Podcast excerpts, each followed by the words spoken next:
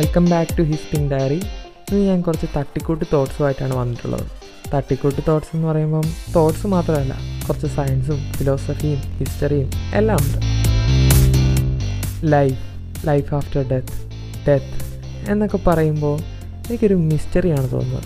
ആർക്കും തന്നെ ഒരു കറക്റ്റായ എക്സ്പ്ലനേഷൻ തരാൻ പറ്റാത്തൊരു ടോപ്പിക്കാണല്ലോ ഇത്. ഇതിനെക്കുറിച്ചൊക്കെ ചിന്തിക്കുകയാണെങ്കിൽ നമുക്ക് ഒരുപാട് ചിന്തിച്ച് കൂട്ടാൻ പറ്റും. സയന്റിഫിക്കായും ഫിലോസഫിക്കലായും ഇതിനെക്കുറിച്ച് ഒരുപാട് സ്റ്റഡീസൊക്കെ നടക്കുന്നുണ്ടെങ്കിലും ആർക്കും തന്നെ ഒരു കറക്റ്റ് എക്സ്പ്ലനേഷൻ ഇതിന് ഇതുവരെ കൊടുക്കാൻ സാധിച്ചിട്ടില്ല. നമ്മുടെ ലോകത്ത് അയ്യായിരം വർഷം ജീവിക്കുന്ന മരങ്ങൾ മുതൽ വെറും മിനിറ്റുകൾ മാത്രം ലൈഫ് സ്പാനുള്ള പ്രാണികൾ വരെയുണ്ട്. നമുക്ക് ആദ്യമായിട്ട് ഡെത്തിന്റെ സയന്റിഫിക് വശം ഒന്ന് നോക്കാം. ഡെത്ത് ഡെത്ത് എന്നാൽ ഒരു ഇറിവേഴ്സിബിൾ ചേഞ്ച് ആണെന്ന് പറയാം. എന്താ പറയുക ബോഡിയുടെ എല്ലാ ഫങ്ഷനും ഒരു നിമിഷത്തിൽ നിന്നു പോകുന്ന ഒരു ഇറിവേഴ്സിബിൾ ചേഞ്ച് മെഡിക്കലി ഡെത്തിനെ രണ്ടായിട്ടാണ് ഡിവൈഡ് ചെയ്തിരിക്കുന്നത്. ഒന്ന് ക്ലിനിക്കൽ ഡെത്ത് മറ്റൊന്ന് ബ്രെയിൻ ഡെത്ത് നമ്മുടെ ഹൃദയമിടിപ്പ് പെട്ടെന്ന് നിന്നു പോകുന്ന അവസ്ഥയെ നമുക്ക് ക്ലിനിക്കൽ ഡെത്ത് എന്ന് വേണമെങ്കിൽ പറയാം. പക്ഷേ ക്ലിനിക്കൽ ഡെത്ത് എന്ന വാക്ക് തന്നെ ഒരു തെറ്റാണ്. കാരണം ക്ലിനിക്കൽ ഡെത്ത് സംഭവിച്ച ഒരാളെ നമുക്ക് ലൈഫിലേക്ക് തിരിച്ചു കൊണ്ടുവരാൻ പറ്റും. ഞാൻ പറഞ്ഞില്ലേ ഡെത്ത് ഒരു ഇറിവേഴ്സിബിൾ ചേഞ്ച് ആണെന്ന്. മിക്ക കാർഡിയാക്ക് അറസ്റ്റ് പോലുള്ള കേസുകൾ കറക്റ്റ് സമയത്തൊരു പ്രോപ്പറായൊരു സി പി ആർ കൊടുത്താൽ തിരിച്ച് ലൈഫിലേക്ക് കൊണ്ടുവരാൻ പറ്റും. പക്ഷേ ബ്രെയിൻ ഡെത്ത് അതുപോലെയല്ല. ബ്രെയിൻ ഡെത്ത് ഇറിവേഴ്സിബിൾ ആണ്. അതായത് ബ്രെയിൻ ഡെത്ത് സംഭവിച്ച ഒരാളെ നമുക്ക് ഒരിക്കലും തിരിച്ച് ലൈഫിലേക്ക് കൊണ്ടുവരാൻ പറ്റില്ല. ക്ലിനിക്കൽ ഡെത്ത് സംഭവിച്ച മിനിറ്റുകൾക്ക് ശേഷമാണ് ബ്രെയിൻ ഡെത്ത് സംഭവിക്കുന്നത്. ഒരാൾ മരിക്കാൻ ഒരുപാട് കാരണങ്ങളുണ്ട്. മരണത്തിന്റെ കാരണങ്ങൾ ഞാൻ പറഞ്ഞു തരേണ്ടതില്ലല്ലോ. പക്ഷേ എനിക്ക് സ്ട്രെയിഞ്ചായിട്ട് തോന്നിയൊരു കാരണമുണ്ട്. അതാണ് ചിരി. ഓവറായി ചിരിച്ച് അറസ്റ്റ് വന്ന് മരിച്ചവരുണ്ട്. അലക്സ് മിച്ചൽ എന്ന ഒരു ഇംഗ്ലണ്ടുകാരൻ ഗുഡീസ് എന്ന് പറഞ്ഞൊരു ടെലിവിഷൻ സീരീസ് കണ്ട് ചിരിച്ചാണ് മരിച്ചത്. അപ്പം ചിരിച്ചാൽ ആയുസ് കൂടുക മാത്രമല്ല ഓവറായാൽ മരിക്കുകയും ചെയ്യും. അപ്പം ഞാൻ പറഞ്ഞു വന്നത് ഡെത്തിന് ഒരുപാട് കോസസ് ഉണ്ട്. പക്ഷേ സാധാരണയായി ഏജിങ് കാരണവും മരിക്കാറുണ്ട് ആൾക്കാർ. അതിനെയാണല്ലോ നമ്മൾ നാച്ചുറൽ ഡെത്ത് എന്ന് പറയുന്നത്. എങ്ങനെയാണ് നമ്മൾ മരിച്ചു പോകുന്നത്? സയൻസ് പറയുന്നത് ഡെത്ത് എന്ന് പറഞ്ഞ സാധനം നമ്മുടെ ബോഡിയിൽ ഓൾറെഡി പ്രോഗ്രാം ചെയ്ത് വെച്ചിരിക്കുകയാണെന്നാണ്. പ്രായം കൂടുന്തോറും നമ്മൾ മരണത്തിലേക്ക് അടുത്തുകൊണ്ടിരിക്കുന്നു എന്ന് പറയില്ലേ? അതെങ്ങനെയാണെന്ന് നമുക്ക് നോക്കാം. നമ്മുടെ ബോഡിയിൽ കാണുന്ന ക്രോമസോമിന്റെ അറ്റത്തുള്ളൊരു പ്രൊട്ടക്റ്റീവ് ക്യാപ്പ് ഉണ്ട്. അതിന്റെ പേരാണ് ടെലോമിയസ് ഓരോ സെൽ ഡിവിഷൻ കഴിയും തോറും ഈ പ്രൊട്ടക്റ്റീവ് ക്യാപ്പുകൾ കുറഞ്ഞുകൊണ്ടേയിരിക്കുന്നു. അങ്ങനെ പതിയെ പതിയെ ഈ പ്രൊട്ടക്റ്റീവ് ക്യാപ്പ് ഇല്ലാണ്ടാകുന്നു. പ്രൊട്ടക്റ്റീവ് ക്യാപ്പ് ഇല്ലാത്ത ക്രോമസോമുകൾ പെട്ടെന്ന് നശിച്ചു പോകുന്നു. ക്രോമസോമുകളില്ലാതെ സെല്ലിന് ജീവിക്കാൻ പറ്റില്ല. ഇങ്ങനെ സെല്ലുകൾ നശിച്ചു പോകുന്ന പ്രക്രിയയ്ക്കാണ് നമ്മൾ ഏജിങ് എന്ന് പറയുന്നത്.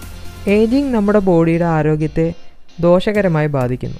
അങ്ങനെ രോഗിയായി മാറുന്ന നമ്മൾ പെട്ടെന്ന് മരിച്ചു പോവുകയും ചെയ്യുന്നു. ഇതാണ് നാച്ചുറൽ ഡെത്തിന്റെ ഒരു എക്സ്പ്ലനേഷനായി പറയുന്നത്. ഒരു മനുഷ്യന്റെ ശരാശരി ആയുസ് നൂറ്റി ഇരുപത് വർഷം എന്നാണ് പറയപ്പെടുന്നത്. ആവറേജ് ലൈഫ് സ്പാൻ വെറും എഴുപത്തഞ്ച് വർഷം മാത്രം. എന്റെ ഒരു കൺസെപ്റ്റ് അനുസരിച്ച് എത്ര കാലം ജീവിച്ചു എന്നുള്ളതല്ല. എങ്ങനെ ജീവിച്ചു എന്നുള്ളതിലാണ് കാര്യം. അല്ലേ?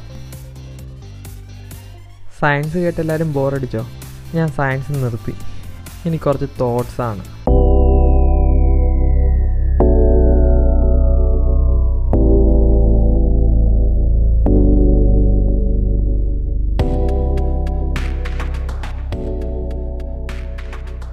നമ്മൾ മരിച്ചു കഴിഞ്ഞ് നമുക്ക് എന്താണ് സംഭവിക്കുക? ഇത് വെറും ടെമ്പററി ലൈഫാണ് മരിച്ചു കഴിഞ്ഞ് സ്വർഗത്തിലേക്കോ നരകത്തിലേക്കോ പോകുമെന്ന് ചിലർ പറയുന്നു. മറ്റു ചിലർ പുനർജന്മത്തെയാണ് സപ്പോർട്ട് ചെയ്യുന്നത്. അടുത്ത ജന്മത്തിൽ ചിലർ സോളിൽ വിശ്വസിക്കുന്നു. ആത്മാവ്. നമ്മുടെ ആത്മാവ് ബോഡിയിൽ നിന്ന് സെപ്പറേറ്റ് ആയിട്ട് ഇവിടെ തന്നെ കാണുമെന്ന് അവർ പറയുന്നു. അതിനെ സപ്പോർട്ട് ചെയ്ത കുറേ തിയറികളൊക്കെ അവർ പറയുന്നുണ്ട്. അതായത് മരിച്ചു കഴിഞ്ഞ് ഇരുപത്തെട്ട് ഗ്രാം നമ്മുടെ കുറയുമെന്നും അത് ആത്മാവിന്റെ വെയിറ്റ് ആണെന്നും അങ്ങനെയൊക്കെ കുറേ തിയറീസ് ഉണ്ട്. പക്ഷേ ഇതൊന്നും സയന്റിഫിക്കായിട്ട് പ്രൂവ് ഒന്നും ചെയ്തിട്ടില്ല കേട്ടോ. പുനർജന്മത്തെ സപ്പോർട്ട് ചെയ്തും പല തിയറീസ് ഉണ്ട്. ചിലർ കഴിഞ്ഞ ജന്മത്തെ ഓർമ്മകൾ ഷെയർ ചെയ്തെന്നും ചില കുട്ടികൾ ജനിച്ചപ്പോഴേ വേറെ ഭാഷ സംസാരിച്ചു. അതൊക്കെ പുനർജന്മത്തിന്റെ തെളിവുകളാണ് എന്നൊക്കെ പറഞ്ഞ് യൂട്യൂബിൽ കുറേ വീഡിയോസ് കിട്ടും.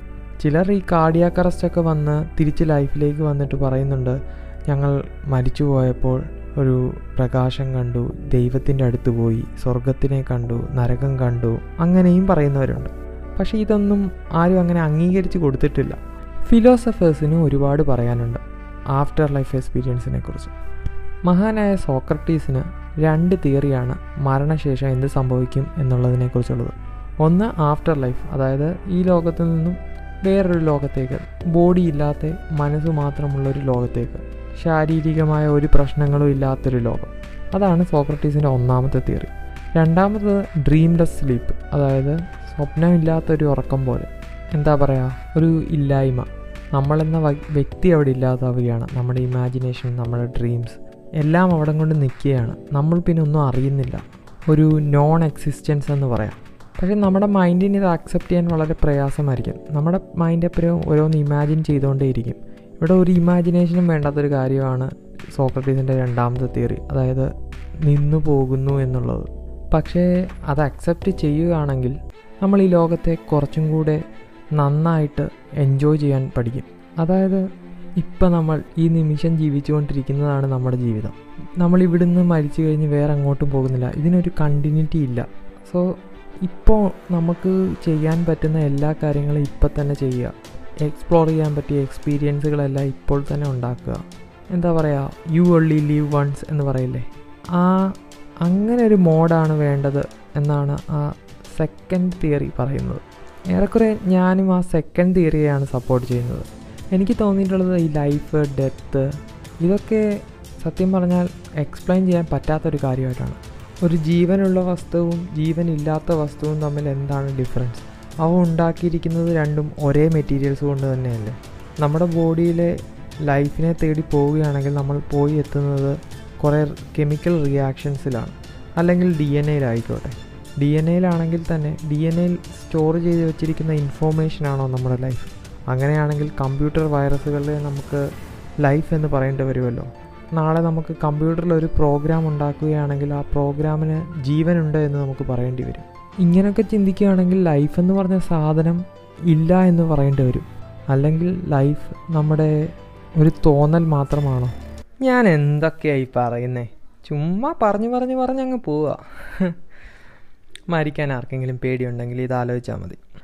അപ്പോൾ ബാക്ക് ടു ഡെത്ത് ബിജിയമോൺ മരണം എല്ലാവരിലും കോമണായൊരു കാര്യമാണ്. ഫ്യൂച്ചർ മധുരമായൊരു കള്ളവും.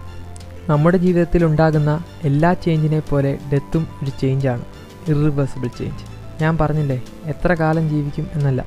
എങ്ങനെ ജീവിക്കുന്നു എന്നതാണ്. സോ ലീവ് എവരി മൊമെന്റ് തിരക്കുകൾക്കിടയിൽ ജീവിക്കാൻ മറന്നു പോകാതിരിക്കുക. ജാതസഹി ധ്രുവോ മൃത്യു എന്ന് തുടങ്ങുന്ന ഒരു സംസ്കൃത ശ്ലോകമുണ്ട്. ജനിച്ചാൽ മരണമുറപ്പ് മരിച്ചാൽ പുനർജന്മം നിശ്ചയം. ഇവയ്ക്ക് ഒരു പരിഹാരവുമില്ല. ഇതിനെക്കുറിച്ച് ഓർത്ത് വേവലാതിപ്പെട്ടിട്ട് ഒരു കാര്യവുമില്ല. പുനർജന്മം മാറ്റിവെച്ചേക്ക്. ബാക്കിയെല്ലാം നമുക്ക് അംഗീകരിക്കാൻ പറ്റുന്ന കാര്യങ്ങൾ തന്നെയാണ്.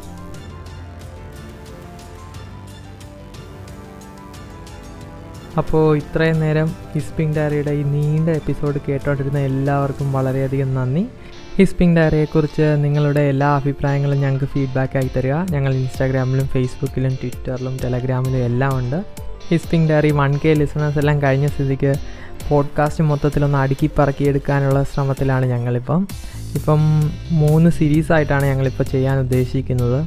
ആദ്യത്തേത് ഡോക്ടേഴ്സ് ലൈഫ് എക്സ്പീരിയൻസ് പിന്നെ കുറച്ച് തട്ടിക്കൂട്ട് തോട്ട്സ് പിന്നെ മൂന്നാമതായിട്ട് ഹിസ്പിംഗ് ഡയറിയുടെ ഡയറി പേജസ് എന്ന് പറഞ്ഞ് കുറച്ച് ലൈഫ് എക്സ്പീരിയൻസ് ഷെയർ ചെയ്യണമെന്നൊക്കെ ആഗ്രഹമുണ്ട്.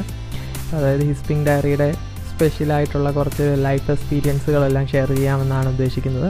അപ്പോൾ ഇതുവരെ സപ്പോർട്ട് ചെയ്ത എല്ലാവർക്കും വളരെ നന്ദി. അടുത്തൊരു എപ്പിസോഡിൽ നമുക്ക് വീണ്ടും കാണാം.